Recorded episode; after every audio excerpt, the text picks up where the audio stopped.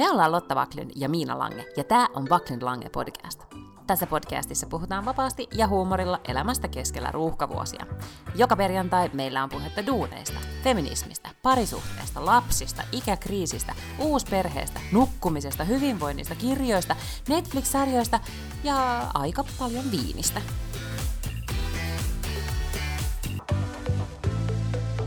Ja siis just sanon, että mun pitää lopettaa siis tasan kello 12, koska vapaapäivähän on just sellainen, että on siis ihan minuuttiaikataulu. Totta kai, kyllä.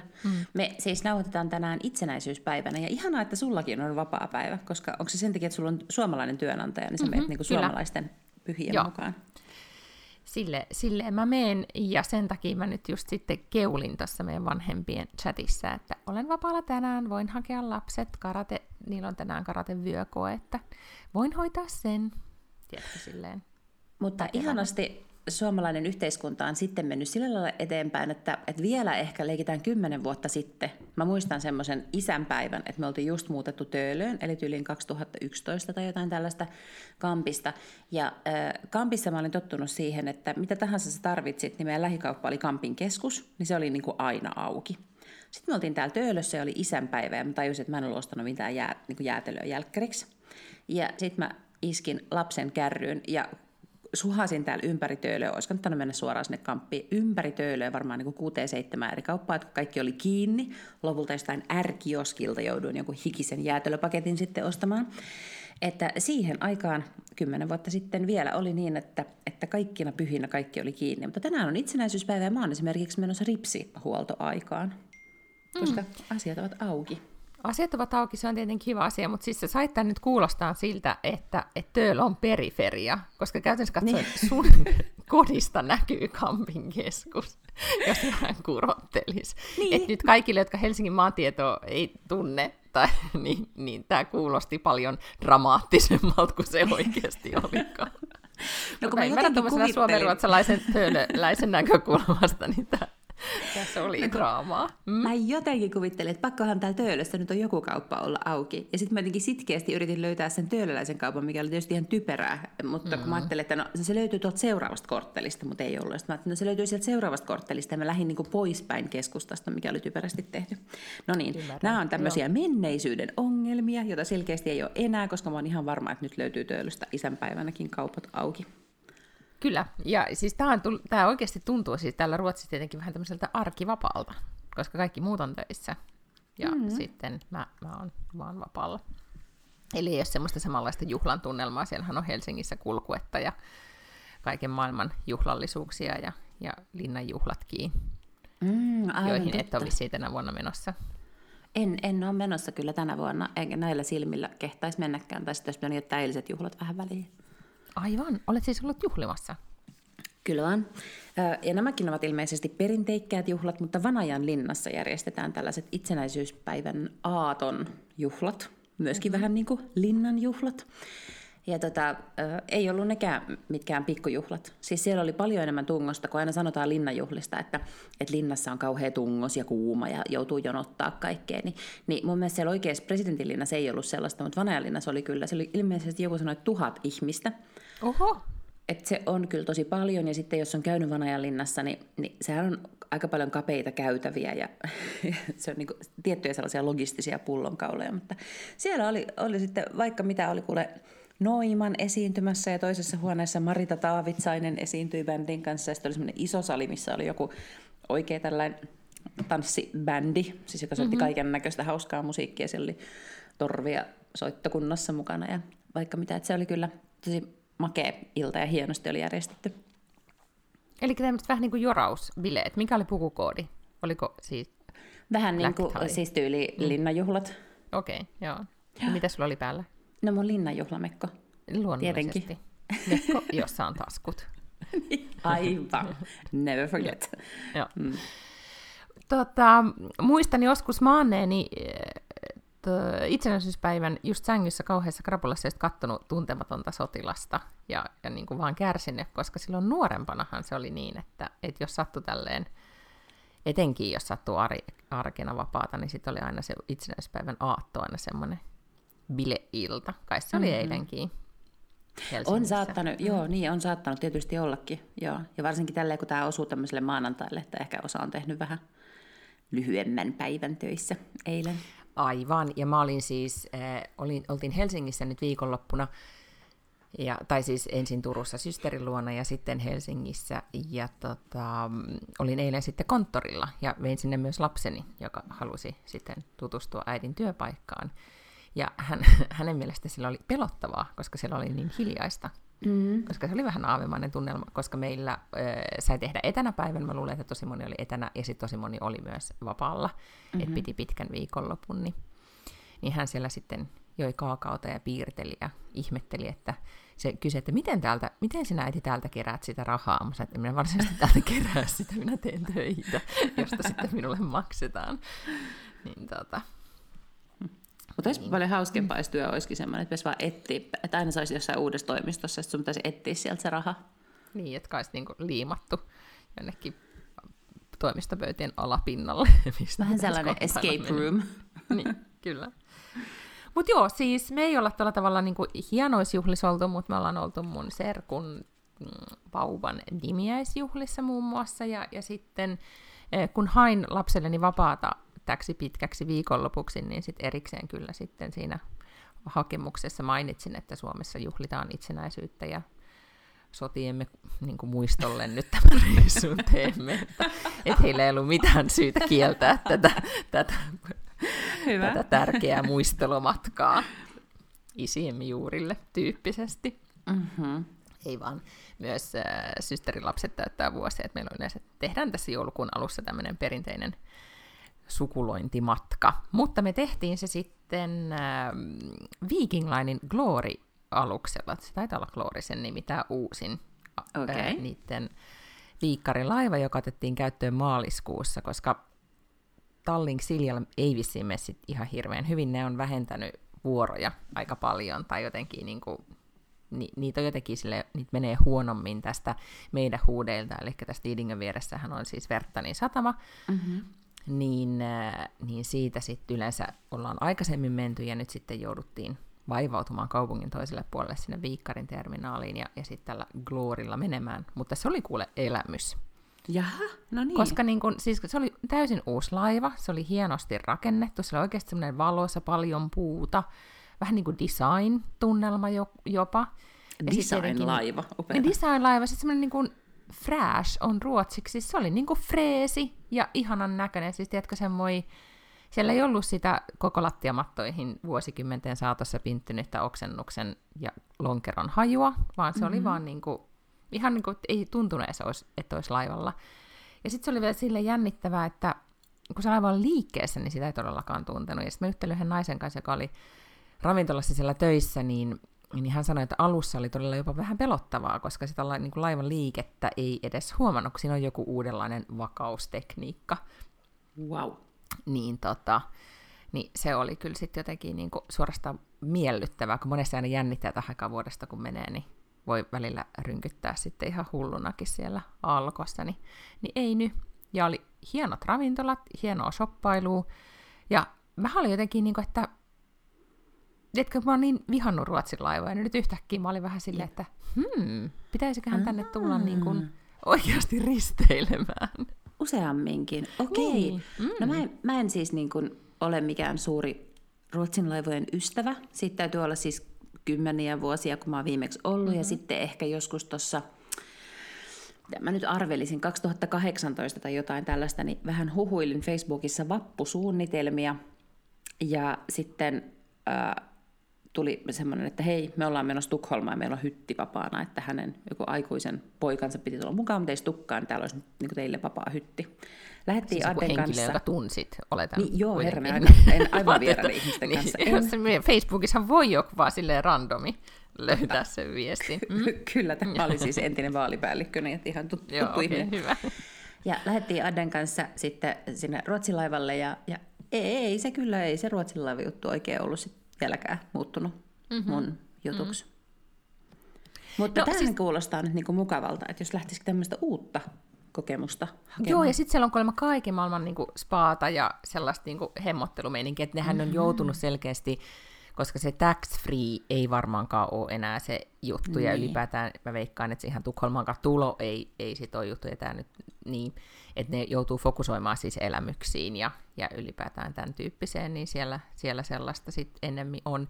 Ja mä mietin, ehkä nyt pimeällä on vähän just, kun ei näe mitään, että on vaan pimeätä, niin että just valosaan aikaan se voisi olla elämys kyllä, kun sitten kattelee merelle, ehkä sellaiset lapsillekin jotain actionia ja sen sellaista. Niin että, kuule, niinku ihan siis pienesti nyt melkein jopa uskallan suositella. Että jos pitää laivalla mennä, niin sitten menisi tällä Viikkarin Glorilla. Mä voin lisätä tähän nyt toisen tällaisen minilomasuosituksen. No niin. Nythän tässä on vaan sit lomailtu. Nimenomaan. Mä oltiin viikonloppuna tällaisella romantiikkalomalla Haikon kartanossa. Oo. Ja siis vaan kartanosta linnaan on tää nyt ollut sit tää Lotan joulukuun alku. Okei. Okay. Nimenomaan. Ja sehän oli siis oikein mukavaa. Käytiin Porvoon vanhassa kaupungissa pyörimässä. Siellähän on nyt kaunista ja tietenkin kaikennäköistä joulumarkkinaa ja muuta. Ja se on niin kuin nätin näköistä, kun oli vähän lunta tullut.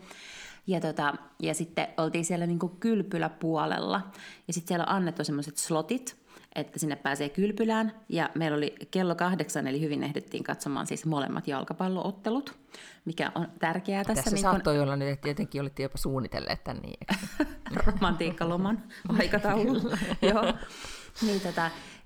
Sitten päästiin kylpylään, ja siis ensinnäkin kylpylään saa viedä juomat mukana, eli siellä on sellainen baari niin kuin sen kylpylän ulkopuolella. Tietenkin kaikki tulee muovilaseissa, mutta silti erittäin hyvä. Ja sitten sit siellä oli jotain tällaisia, siis eihän se nyt ole niinku kummonen kylpylä, kuulostaa ehkä vähän grandiöösiltä sanalta, että siellä on joku sellainen yksi allas ja 2 poreammetta ja joku niin sanottu elämyssuihku, mikä oli joku minuutin suihku, että siellä kuului semmoista niinku ukkosen ääntä ja valot välkky samalla, kun kävit suihkussa. Älä nyt dissaa. Niin, no, mikä nyt kellekin on elämys sitten. Joo, okei. Okay. Mm. Mutta se oli oikein niinku mukavaa siellä lillua sitten se 1,5 tuntia vai mikä se oma slotti siellä olikaan, ja se oli ihan riittävä. Mutta mitä se ei ollut ihan, oliko se privaslotti vai oliko siellä muutama muukin? Siellä oli siis muutamia muita, mutta ne jotenkin, mä en tiedä onko tämä joku koronajäämistö, että siellä porrastetaan, että kuinka monta ihmistä voi olla kerralla. Mutta tietenkin kun sitten oli 8, no okei, ei siellä kyllä muutenkaan näkynyt ihan hirveästi lapsia, mutta siellä ei ollut siis yhtään lasta, mikä oli aivan fantastista. Että sitten siinä olisi kyllä ollut, tiedätkö, tunnelmapilalla, kun olet sieltä skumppaa hakenut. Mä luulen, että ei kukaan vie Haikon kartanon lapsia. No who knows, kaiken maailman ihmiset tuo kyllä lapsia joka paikkaan. Aha, voi olla. Niin se oli kyllä todella mukavaa. Ja sitten aamiainen siellä kartanossa ja sitten vähän käppäiltiin siellä kartanon mailla ja tutkittiin Edelfeltin taidetta, mitä oli siellä aika paljon.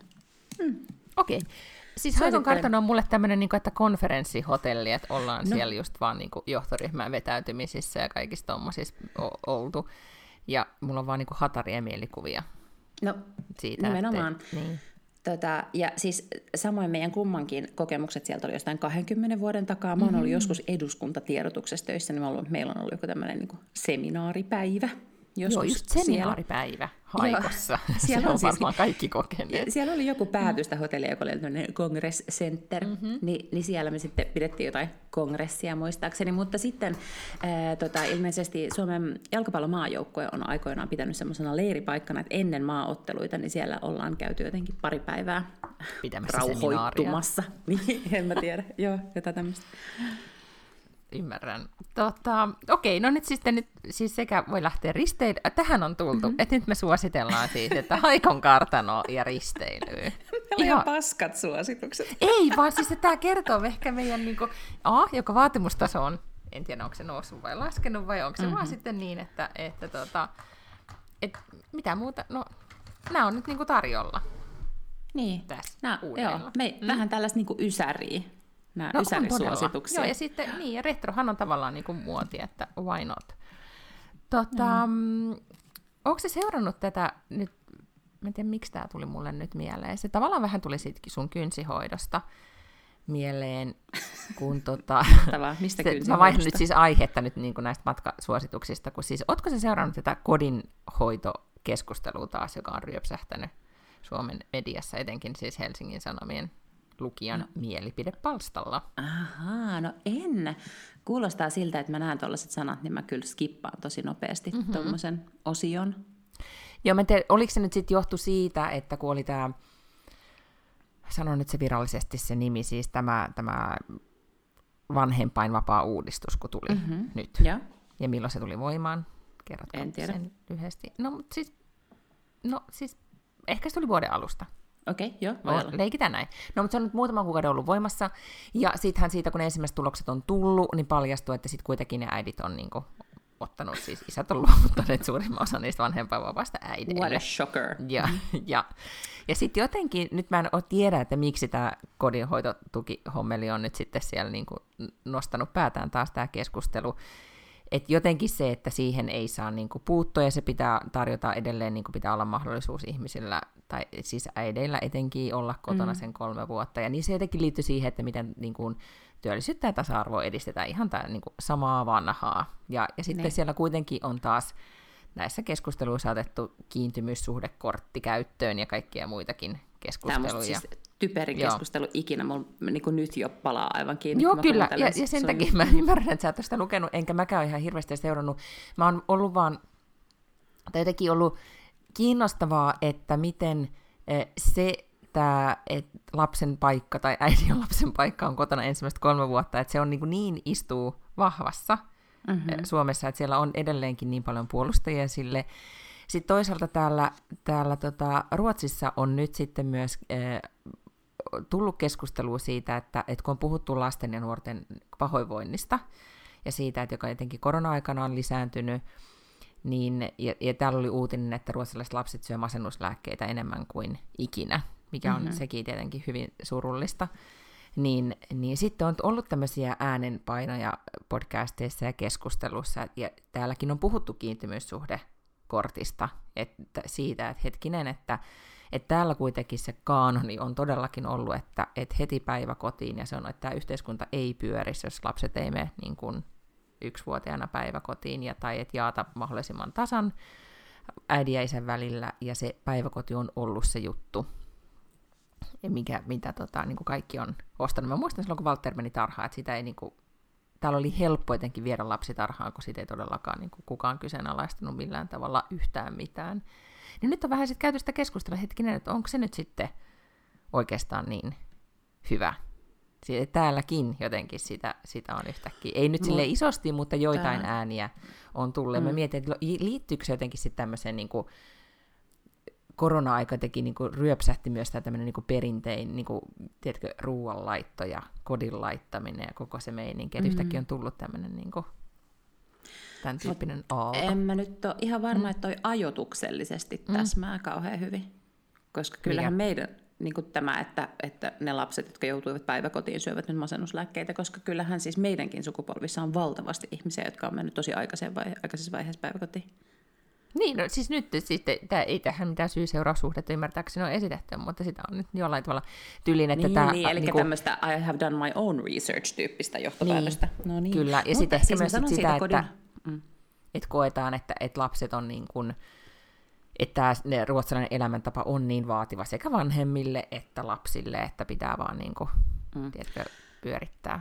Erikoista, koska sanoisin, että jos vertaa mihin tahansa muuhun maahan, niin se ei ole se elämäntyyli kovin vaativa. Et musta tuntuu, että me katsotaan, niin kun, tiedätkö, Afrikkaan tai kehitysmaihin tai Venäjälle tai Yhdysvaltoihin, niin musta tuntuu, että ruotsalainen elämäntapa ei ole kovin vaativa verrattuna moniin näihin elämäntapoihin. Ja sitten toisekseen, niin eihän mikään estä tälläkään hetkellä, että sähän voit jäädä kotiin sun lapsen kanssa siihen, että se lapsi täyttää 28. Niin ole hyvä, mutta eihän se millään tavalla voi olla yhteiskunnan tehtävä tukea sitä, että muijat on himassa. Niin kuin jääkää kotiin, ihan sama. Mutta että yhteiskuntahan ei sillä pyöri, ja B, ei voi olla niin, että minun pitää maksaa siitä, että ihmiset ovat kotona. Ja kyllähän anteeksi, siis että avasin edes tämän keskustelun, mutta jatka vaan. Siitä, jotka osoittaa, miten hyödyllistä on lapsille mennä päiväkotiin. Eikö niin? Joo, mutta siis halusin vaan nostaa esille, että tätä nyt on siis tämän tyyppistä keskustelua käyty, koska siis sun kynsihoidosta tuli mieleen myös se, että mieheni kyseli tänään meidän edelleen vanhempien chatissa toiselta pariskunnalta, että pääseekö teidän kyydis kaupunkiin, Ja kello oli siis 7:30, ja he sanoivat, että joo, muuten pääsis, mutta me ollaan jo siis niin kuin kaupungissa ja lähdetty himasta. Ja sitten siinä vitsailtiin, että mikä Mark Wahlberg 5 AM-klubi te olette, että nyt jo olette jo hommissa. Niin sitten siellä vaan tämä perheenäiti totesi, että minä olen kynsihuollossa, ja sitten mies oli jymillä siis treenaamassa. Kello siis on 7:30 aamulla. Heillä on 2 lasta, mutta heillä on toki au pair, joka sitten vie lapset kouluun. Ja silloin mä mietin, että se on just niin, että elämä on silleen, kun sen itse järjestää, ja niin kuin way to go, että järjestää niin, että voi lähteä jymille ja kynsihuoltoon, ja joku muu vie lapset kouluun. Samat, että goals. Kyllä. Ei, että niin kuin, et enempi tohon suuntaan. Niin. Ja väitän kuitenkin, että on aika paljon muita syitä, mitä varten ihmisellä tulee mielenterveysongelmia, ja aina ei edes ole syitä. Siis mielenterveysongelmat ovat myös sairauksia, ihan niin kuin joku toinenkin sairaus, joka voi tulla sulle ihan ilman, että sä olet itse jotenkin altistanut itseäsi jonkin tyyppiselle sairaudelle. Niin niitä voi tulla. Niin vähän kyllä nyt kyseenalaistan sitä, että pitääkö tässä nyt sitten sakilla taas patriarkaatti stigmatisoida äitejä. Nyt sitten jumalauta vielä vittu tästäkin. No niin. Kyllä, siis kaikista päivillä ei saatana kyllä sitä tilannetta käytetään. Ne kuppinurin tässä. Niin, kyllä. Okei, no niin, siis suosittelen, että älä nyt sitten lue niitä. Se keskustelu jatkuu siellä lukijan mielipidepalstalla, niin ohittelet ne vaan sitten ihan sujuvasti kyllä tästä eteenpäin. Okei.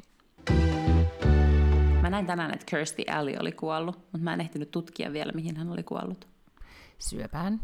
Okei. Ja hänhän oli sitten kuitenkin 71 vuotta vanha jo, kävi ilmi, vaikka kun hänen kuviaan näkee, niin ei jotenkin muista, että hän on todella 71, koska siis hän kuitenkin näytti, ja kyllä mä ymmärrän siis niin kuin laskuteknisesti tietenkin, että hän oli jo julkis silloin, kun mä oon ollut ihan pieni lapsi, että täytyyhän hänen olla minua merkittävästi vanhempi, mutta ei se vaan koskaan musta näyttänyt niin kuin 71-vuotiaalta. Että ei, kyllä. Paljon nuoremmalta hän näytti. Mutta mulle ei tule mieleen, siis mä vaan näin, että siis John Travolta vaan no siitä loihen lausumaan, niin, koska ne jotain tekivät yhdessä. No se oli se Hei kuka puhuu -elokuva, muistatko? Missä se vauva puhuu siellä vatsassa? Suuri 90-luvun komediahitti. Look Who's Talking. Nyt kun sanot, niin ehkä niin voisin muistaa, mutta siis mä muistan vaan se, missä oli 3 miestä ja baby. No se oli sitten eri. Siinä oli Magnum, tai siis toi Tom Selleck, ja sitten siinä oli oliko siinä se yksi mies poliisiopisto? Siis huomaat sä, että kaikki meidän tänään niin kun, jutut on tällaisia ysärijuttuja. Niin on, koska niin kun, niin. Ne on ehkä niin kuin. Siinä oli poliisiopiston mies ja sitten siinä oli joku 3 mies, ketä mä en muista. Joo, sehän oli ihastuttava elokuva myös. Niin, mutta siis mä en ole katsonut sitä pitkään aikaa, mietin, että kestääköhän siinä. En minäkään. Mä oon katsonut sen silloin kerran, varmaan kun se on tullut. Me ollaan vuokrattu se R-kioskilta VHS-kasettina.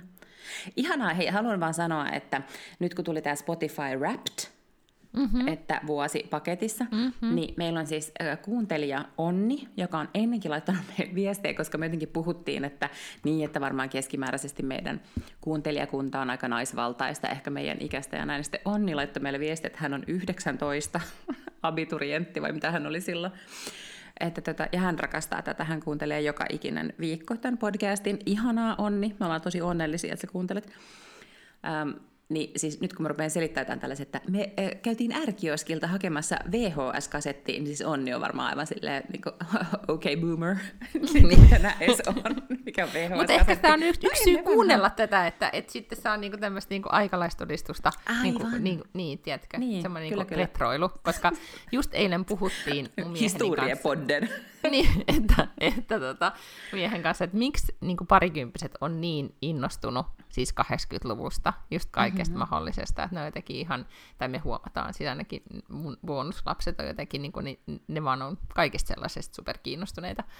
Niin että se on vähän sama kuin meillä oli silloin 90-luvulla 60-luku, tai mä olin ainakin jotenkin kauhean kiinnostunut 60-luvusta, että se oli aika jotain, niin kuin, siitä on vaan jotain niin kuin jälkiä populaarikulttuurissa, mutta on vaikea kuvitella, että minkälaista se sitten oikeasti oli. Oikeasti sitten lopulta oli aika, jolloin ei ollut älypuhelimia. Mulla on siis eilen oli illalla jotenkin kauhean liikuttava hetki, kun tuolla Walterilla oli mukana Suomessa siis tämmöinen, mä en nyt edes tiedä mikä peli se on, mutta siis semmoinen avattava pelikonsoli 2010-luvulta. Ehkä se oli Nintendo, tiedätkö joku tämmöinen, missä on siis muistikortteja ja missä on sitten erilaisia pelejä. Ja sillä pystyy sitten myös niinku nauhoittamaan ääntä ja sitten ottaa myös kuvia. Et se oli vähän tämmöinen niinku kännykkä-tyyppinen. Sitten pystyi tekemään jotain näin. Ja Walter leikki sillä koko tämän 4 päivää, ja sitten se isälleen halusi niitä kaikkia juttuja näyttää, mitä se oli tehnyt. Ja sitten mieheni alkoi sitten muistella, että hetkinen, että tämähän on ollut hänen pojallaan niin kuin just silloin, että tämä on ostettu siis just 2010, että täällähän täytyy olla sitten jotain niin kuin vanhaa kamaa, mitä ne, niin kuin hänen vanhemmat lapset on silloin tehnyt. Ja sieltä siis löytyi ihan valtaisasti siis kaikkia kuvia, mitä ne oli ottanut hiihtoreissuilla just 11-12 vuotta sitten.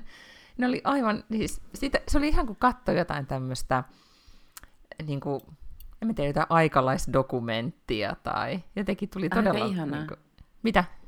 Aika ihanaa, vähän niin kuin tämmöinen aikakapseli.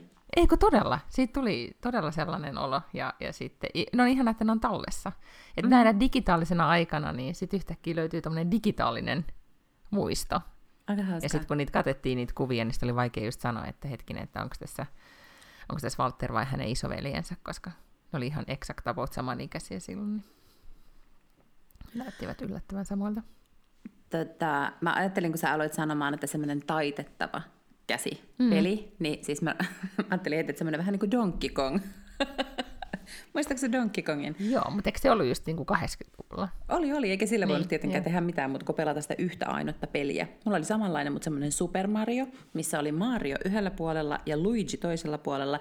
Ja sitten tulee, en tiedä oliko ne kaljakoreja vai limukoreja, mutta koreja, jotka kulkee semmoista niin kuin hihnaa, ja sitten sun pitää aina käydä oikeassa kohdassa vaihtamassa se limukori toiselle hihnalle, ettei se räiskäytä maahan. Olikohan se kaljakori? Että siinä sillä tavalla yritettiin houkutella lapsia sitten. Pimeällä 80-luvulla saattoi olla tämmöisiä niin aivan hyvin saattoi olla. Joo, hyvä, ettei ne vetänyt kessua siinä samalla, kun ne, tiedätkö, niitä siirteli, niitä kaljakoreja siellä. Se on ollut semmoista aikaa, kuulkaa lapset ja onni, jotka kuuntelette. Sitten oli Game Boy tietenkin, mutta sehän oli jo vähän edistyksellisempää. Että sitten sehän oli semmoinen, että sinne pystyi... Ja siis varmaan itse asiassa tänäkin päivänä on joku Game Boy, mikä ei siis näytä varmaan enää samalta kuin se Game Boy, mitä me pelattiin. Ja siihen pystyi siis vaihtamaan niitä pelejä. Ja sitten mä joitakin vuosia sitten, niin mun äiti siis kaivoi jonkun Game Boyn. Se oli tehnyt jotain kuolemansiivousta. Ja sitten se kaivoi sieltä jonkun Game Boyn ja sanoi, että hei, tässähän on tää. Ja laitoin kuule Ninja Turtles-pelin sinne sisään. Ja se lähti niin lihasmuistista, että kun mä aloin sitä pelaamaan, niin mä tiesin heti, että mihin mun pitää mennä, että löytyy semmoisia salakäytäviä. Niin, siis niin kuin tälleen 30 vuotta myöhemmin. Mä pelasin sitä, meidän isä toi kannettavan tietokoneen aina silloin tällöin, Toshiban vai mikä se oli töistä, viikonlopuksi. Ja sitten me pelattiin Diggeriä, joka on niinku siis... Se oli aivan niin kuin maailman ihani peli, missä siis se pieni auto kaivaa timantteja vaan alla.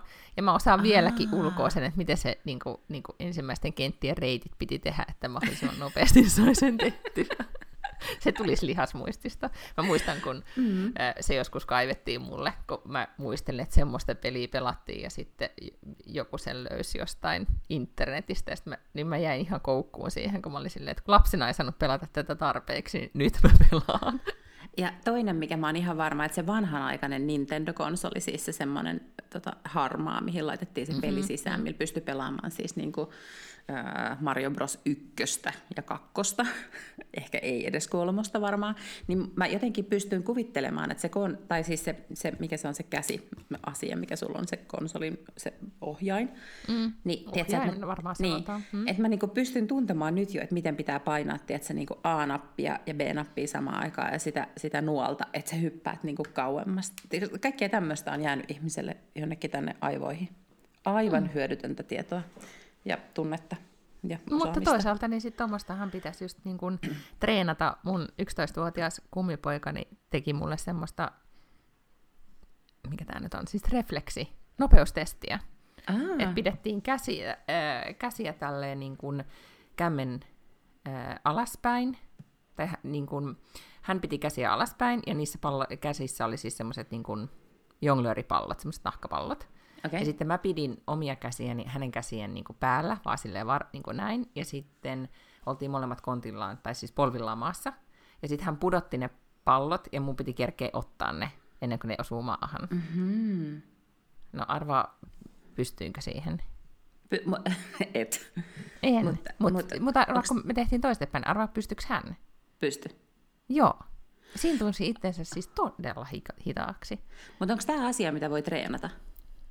Joo, varmaan, mutta sitten mä mietin, että se reaktionopeushan on sellainen, että se hidastuu. Sillähän ei voi niinku mitään. Niin. Sitten mä mietin, että tämä saattaa olla asia, vaikka miten treenaisi, niin se ei enää vaan niinku synopsit yhdisty silleen kuin 11-vuotiaalla. No perseles. Niin. Mm? Koska sitten mä olin myös... This took a turn. Niin.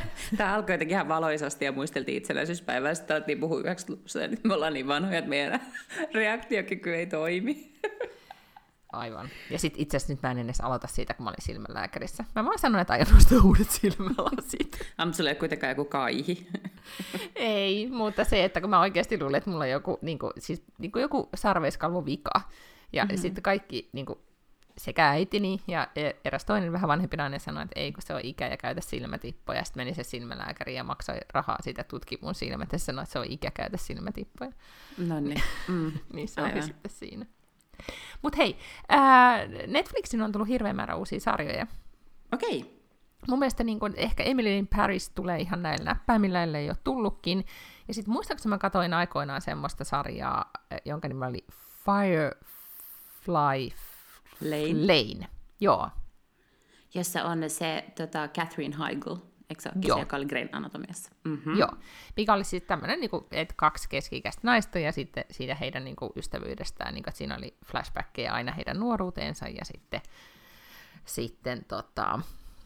tästä päivästä ja siinä oli eroa ja kuvattiin ystävyyttä ja näin. Ja sitten nyt tuli siis toinen tuotantokausi.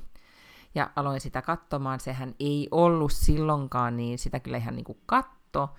Mutta mä en tiedä, siinä oli jotain niin kuin epäuskottavaa, että kun ne, niin kuin, tiedätkö, nämä esitti sit jotain niin kuin 80-90-lukua just, että ne oli, niin kuin, esitti itseään nuorempina. Ja se oli vähän semmoista, tiedätkö, liian niin kuin outo peruukki tyyppistä. Mutta niin nyt se ei kyllä ihan silleen yhtä vetävästi lähtenyt käyntiin, että se oli vähän semmoista niinku draamateatteria ehkä nyt sitten, mutta ajattelen nyt kuitenkin sitten kahlata tämänkin tuotantokauden läpi, koska se on ehkä semmoinen just tämmöinen niinku sarja, missä ei välttämättä sit tarvitse ihan hirveästi ajatella. Okei. Okay. Niin silleen ihan, niinku ihan kiva. Se oli se, mikä se oli se Mangolia Spa Lane, muistaakseni mitä sä just katsoit silloin? Joo, Sweet Magnolias. Joo, ehkä. Just. Niin tässä oli ehkä sitten kuitenkin sitä vähän samaa. Sitä samaa, kyllä. Mutta muistaaksä, että sä tykkäsit tosi paljon semmoisesta sarjasta kuin Dead to Me? Joo, mutta kun mä en ole enää niitä sit jaksanut niitä myöhempiä tuotantokausia katsoa. No mä menisin just sanoa, että nyt on tullut siis 3. tuotantokausi. Mm-hmm. Me katsottiin molemmat se eka tuotantokausi, joo. Ja siinä on siis pääasiassa Christina Applegate. Ja sen takia tämä 3. on nyt kiinnostavaa, että se loppuosa on kuvattu niin, että hän oli saanut sen MS-diagnoosin ja oli tosi vaikea, niin kun, että pystyi liikkumaan huonosti ja kaikkea sellaista. Mutta se kuitenkin kuvattiin loppuun asti. Tämä on nyt varmasti sitten viimeinen tuotantokausi, mitä sitä tehdään. Mutta että mulla ei oikein se... Mä en koskaan sitä tokaa tuotantokautta kattonut, niin en mä nyt varmaan katsottaa 3. mutta se ekahan oli ihan hyvä.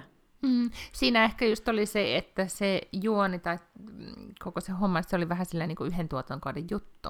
Että sit niin. Mä oikein tiedän, niin kuin, että pikkasen jo sitä, siinä oli vähän semmoinen, oliko se täydelliset naiset, Wisteria Lanein naiset, siinä oli vähän sitä samaa, niin kuin se, siitä yhtäkkiä tulee semmoista niin kuin venytettyä tunnelmaa.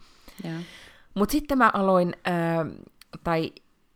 törmäsin sellaiseen juttuun internetissä, että kun White Lotusta nyt siitä olen katsonut ja olen siitä aivan obsessed, niin sitten löysin jutun, että siinä on siis tämmöinen isä ja poika, tai isoisä, isä ja poika, ja sitten tämä isä on seksiaddikti, semmoinen niin kuin Hollywood-tuottaja, joku 50 kundi seksiaddikti ja on pettänyt vaimoaan, ja sitten siinä näytetään tämmöinen puhelu, missä vaimo puhuu, tai tämä pariskunta puhuu, ja vaimon ääni kuuluu, mutta ei vaimoa. Ja sitten tässä jutussa paljastettiin, tai että ne, jotka tajus, niin tajus, että se nainen siellä puhelimen toisessa päässä oli Laura Dern. Ja sitten tämä Mike White, joka on tehnyt nämä White Lotukset, niin on siis, mä en tiennyt sitä, mutta Laura Dern on sen tämmöinen niinku suosikki tai niinku luottonäyttelijä, mitä hän on niinku useimmissa, tai useissa jutuissa, mitä hän on tehnyt, niin käyttänyt. Ja sitten siinä jutussa mainittiin sitten tämmöinen sarja kuin Enlightened vuodelta 2011. Olisiko se Enlightened siis valaistunut? Ehkä. Yeah. Vuodelta 2011, ja sitä on niinku algoritmi mulle aikaisemminkin tarjoillut, siis olisiko se sitten HBOlla vai Netflixissä, en nyt muista. Ja nyt sitten, mä ajattelin, että minäpäs nyt alan sitten katsomaan, kun se oli sitten tämä Mike Whitein sarja. Ja siinä on siis tämmöinen uranainen, joka saa hermoromahduksen, ja sitten se menee jonnekin retriittiin ja valaistuu, ja sitten mä oon nyt toisessa vai kolmannessa jaksossa, että sitten se... en tiedä nyt oikein mitä, siis sit se jotenkin selvittelee ihmissuhteitaan ja sitä niin kun, siihen liittyy jotenkin tämä niin semmoinen niin paha korporaatioyritys, mitä hän yrittää myös sitten muuttaa. Siinä puhutaan siis, tämä on siis 11 vuotta sitten tehty tämä sarja, siinä puhutaan just vastuullisuudesta ja tämmöisistä asioista, jotka ei todellakaan silloin ollut vielä tapetilla. Niin niin joo, siis ihan vaan niin kuin Laura Dernin takia ajattelin nyt sen katsoa, plus Laura Dernillä on siinä ihan mahtavat hiukset. Kun on tullut siis kasaripermanentti takaisin muotiin, niin mä rupesin miettimään, että pitäisikö ottaa permanentti. Pitäisikö ottaa permanentti? Se olisi ihana. Se on just semmoinen niin vähän semmoinen, että mitä puristellaan silleen vähän, niin kuin tiedätkö, puristellaan vaan ne kiharat ja sitten ne olisi silleen niin kuin kaikilla oli kasarilla. No pitääpä kerta kaikkiaan harkita tällaista asiaa, mutta eikö niin, sun että tukka olisi vielä niin kuin mahtava. Jos niin. Siihen tulisi permis. Se olisi kyllä upea. Tiedätkö, miten kauan kestäisi tehdä permanentti mun hiuksiin? Aika kauan. Aika kauan. Aika monta rullaa menisi. Etkö sä ole ennenkin ollut niin kuin fanittanut Laura Dernia? Olen. Että kyllä. Silloin, kun me katsottiin se Big Little Lies, ensimmäinen tuotantokausi, jossa hän oli keskeisessä roolissa, niin silloin ollaan myös puhuttu Laura Dernistä. Kyllä, ja sitten muistetaan nyt ennen kaikkea, että hän oli kuitenkin niin kuin Jurassic Parkin niin kuin sieltähän on niin kuin ennen kaikkea. Mutta sitten myös jo Big Little Lies, ja sitten hän oli siinä Marriage Story-leffassa, muistaakseni. Eikö se saanut siitä ihan Oscarin silloin, kun se oli se raivopäinen, mahtava asianajaja, nainen. Niin se on siis, en mä tiedä, siinä on ehkä, mä luulen, että tykkään sit sen takia, että siinä on ihan valtaisa karisma. Jotenkin se on semmoinen niin kuin, se on niin kuin tyypillinen Hollywood-näyttelijä, totta. Mutta sillä on mahtavan läsnäolo, ja se on kyllä todella hyvä näyttelijä. Wow. Niin. Ja sitten mä odotan nyt, että tulee mikä se on se Kennedy Center Honors-palkinnot? Muistaakseni aina jenkeissä? Mä luulen, että se on ihan siis Kennedy Center Honors. Mitä niin kuin kaikkia kulttuurialan vaikuttajia aina jenkeissä palkitaan, ja sitten siitä tulee iso konsertti ja kaala ja kaikkea näytetään aina TV:ssä. Kaikkia silmää tekeviä on siellä yleisössä aina. On kyllä aina, on siis presidenttiä myöten sitten siellä istunnut. Niin nyt sitten George Clooney saa sen palkinnon. No sidupara. Okei. Niin. Mutta eikö se ole niin, että siellä saa useampi, vai onko se aina vaan se yksi? Ei, kun siellä on siis musiikin alalta, niin kuin klassisen musiikin ja musiikin. Ja niin, että se on tavallaan niin kuin ihmiset, jotka on jättänyt jälkeensä amerikkalaiseen kulttuuriin. Jotenkin näin. Ja sitten mä mietin, että George Clooney, että hän siis ikoninen hahmo. Että ehkä ne nyt sitten käy läpi, niin kuin, että nyt nämä meidän niin kunkin ajan idolit, siis nyt mä mietin siis just George Clooney, Brad Pitt, Julia Roberts, siinäkin sitten, kun aina on ajatellut, että siellä on niin aika sellaisia niin vanhoja ihmisiä, niin nyt ne alkaa olla jo siinä iässä, että nyt sitten vuorotelleen käy siellä.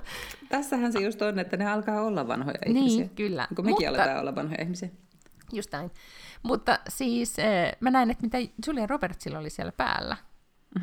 Niin mä mietin, että seuraavan kerran, kun pitää joku mekko laittaa, niin silloin oli siis semmoinen mekko, joka oli tehty kankaasta, mihin oli vaan painettu George Clooneyn erilaisia kuvia. Se oli maailman mahtavaa. Koska nehän on siis ilmeisesti tosi hyviä ystäviä. Mulla aina välillä pyörähtää jossain Instasta jossain joku tämmöinen heidän yhteishaastattelu tai jotain semmoista, missä ne siis niin kuin lähinnä siis lempeästi rakkaudella vittuilee toisillensa vähän, ja se on musta hauskaa. Kyllä. Joo, niin se oli nyt sitten vaan sitä, mitä mä nyt sitten odottelen. Mitä sä oot nähnyt tai kuullut?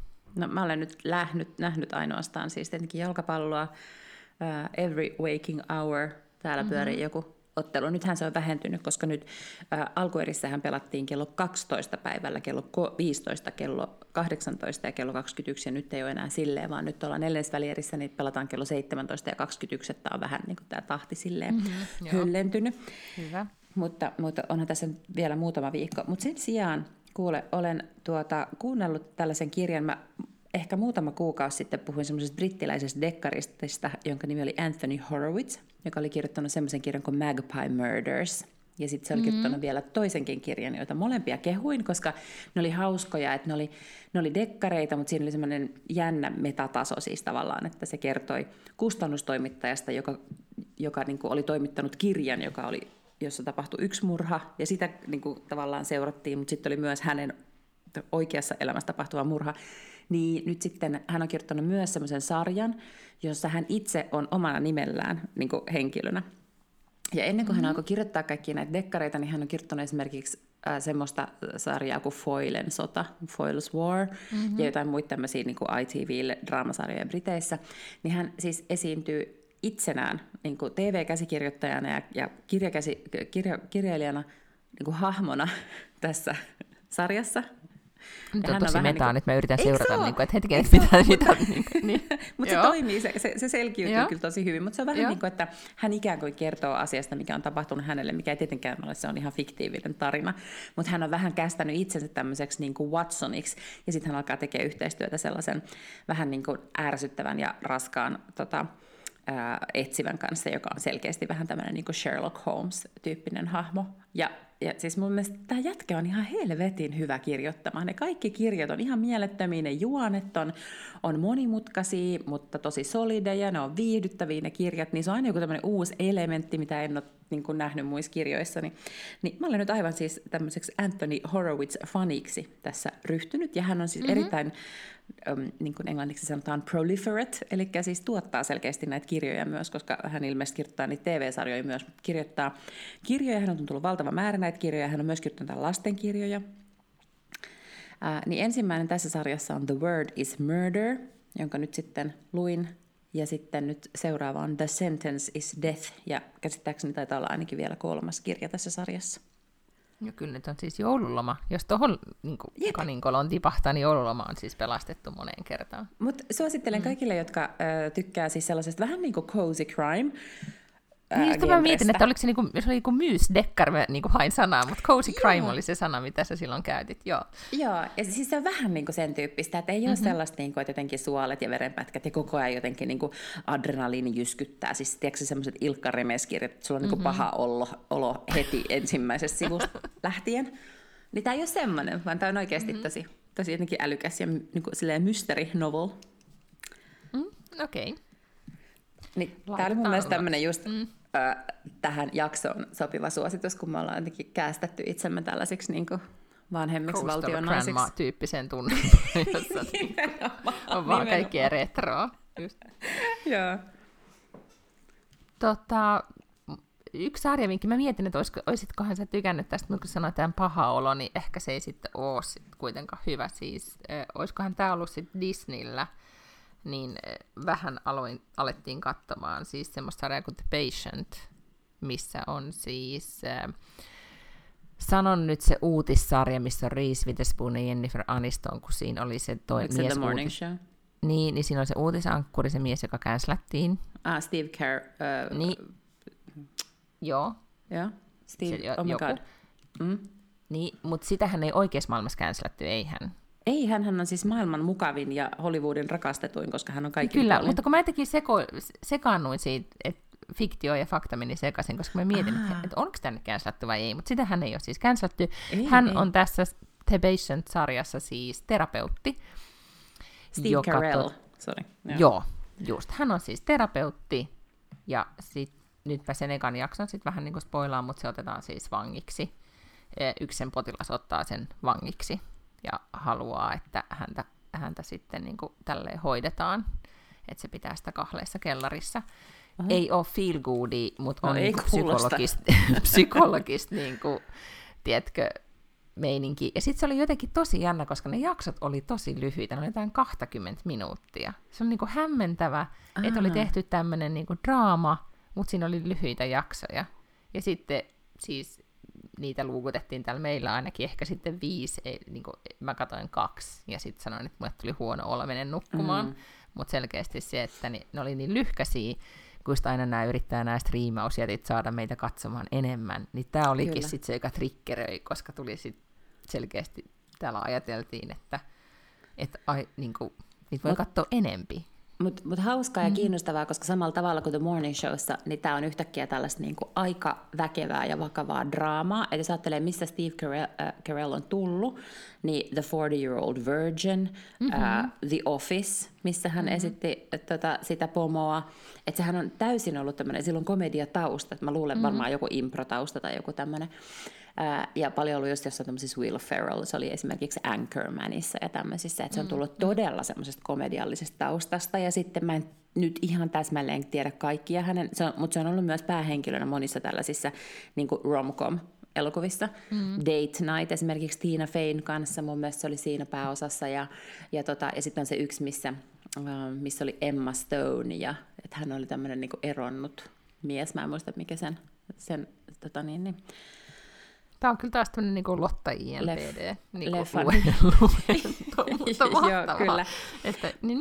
Mutta sitten se Morning Showhan oli semmoinen niin varmaan ensimmäisiä tällaisia niin vakavempia, että se oli vähän niin kuin draamarooli, ja se veti sen tosi tosi hyvin, mutta tämähän on tosi HC, toihan kuulostaa todella HC-roolilta. Se on todella HC, ja sitten se on siinä niin kuin, myös musta se oli todella hyvä. Todella hyvä, kyllä, ja. Koska siinä oli todella paljon vaan siis semmoista niinku terapiatyyppistä, että sitten vaan niinku istutaan ja kuvataan toisten kasvoja. Siellähän on myöten Netflixissä pyörii semmoinen toinenkin terapiajuttu, missä on se Jonah Hill, onko se niin, joka on siis oman terapeuttinsa kanssa kuvannut sarjan, se joku Stutz tai joku tämmöinen näin, mitä on nyt kovin kehuttu, mutta siitä en sitten saanut ketään muuta innostumaan, koska siinä vaan jotenkin puhuttiin ja istuttiin ja oli no mustavalkoista kuvaa. Sitähän se kai on. Nyt käytän lausetta, mitä käytän erittäin usein omissa palavereissani töissä, että I'm being mindful of time. Ihanaa, koska mäkin huomaan, että meillä on 3 minuuttia aikaa. Ennen kuin sulla on hard stop, joten tässä vaiheessa ehkä kiitämme. Kyllä, mutta siis sano uudestaan toi lause. I'm being mindful of time. I'm being mindful of time. Mä käytän sitä varmaan päivittäin siis silleen, että jos alkaa näyttää siltä, että kohta lähenee loppuaan, niin sitten pitää sanoa vaan, että miten mä tässä huomioin suomeksi tai ruotsiksi? Voitko vielä kääntää sen, niin mä otan ton lauseen heti käyttöön.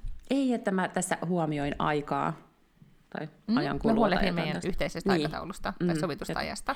Niin, kyllä. Ja sitten ruotsiksi? Miten sä nyt sitten sanois jotenkin?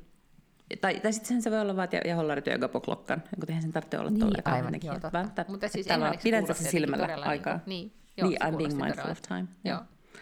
No mut hyvä, kiitos siitä. Ja sitten toivotetaan hyvää, nyt siis itsenäispäiväilta onkin niin kuin nyt tänään, joten nyt toivotetaan vaan sitten hyvää 3. adventtia, koska se on kuule sitten siellä nurkan takana. Hyvä, näin me tehdään. Sitten me tavataan taas ensi viikolla. Näin me tehdään. Hyvä. Heippa!